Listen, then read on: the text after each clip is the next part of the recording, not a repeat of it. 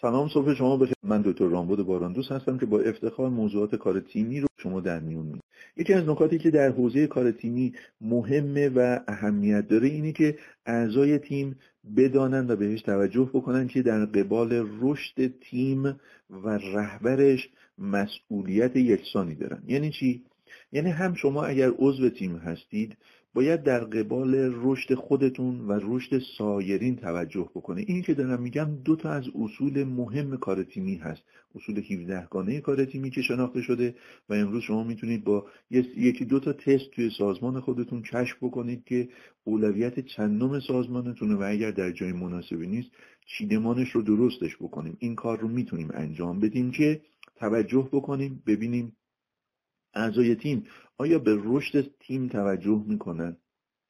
به بالا کشیدن یاران خودشون توجه می‌کنن؟ به پیشرفت شخصی خودشون توجه می‌کنن. پیشرفت از منظر یادگیری و آموزش.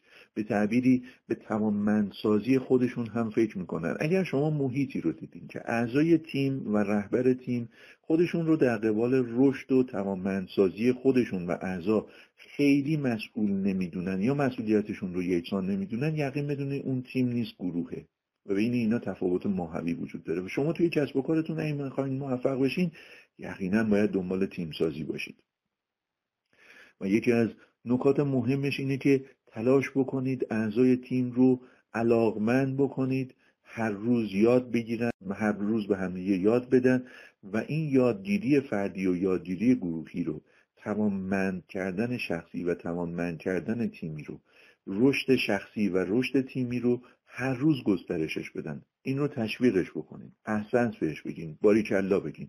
بذارین همه این رو با جون و دل بپذیرن و در راستای اون تلاش بکنن تا یقینا بتونید به کار تیمی برسید. و البته یکی از اصولیه که میشه تستش کرد توی سازمان.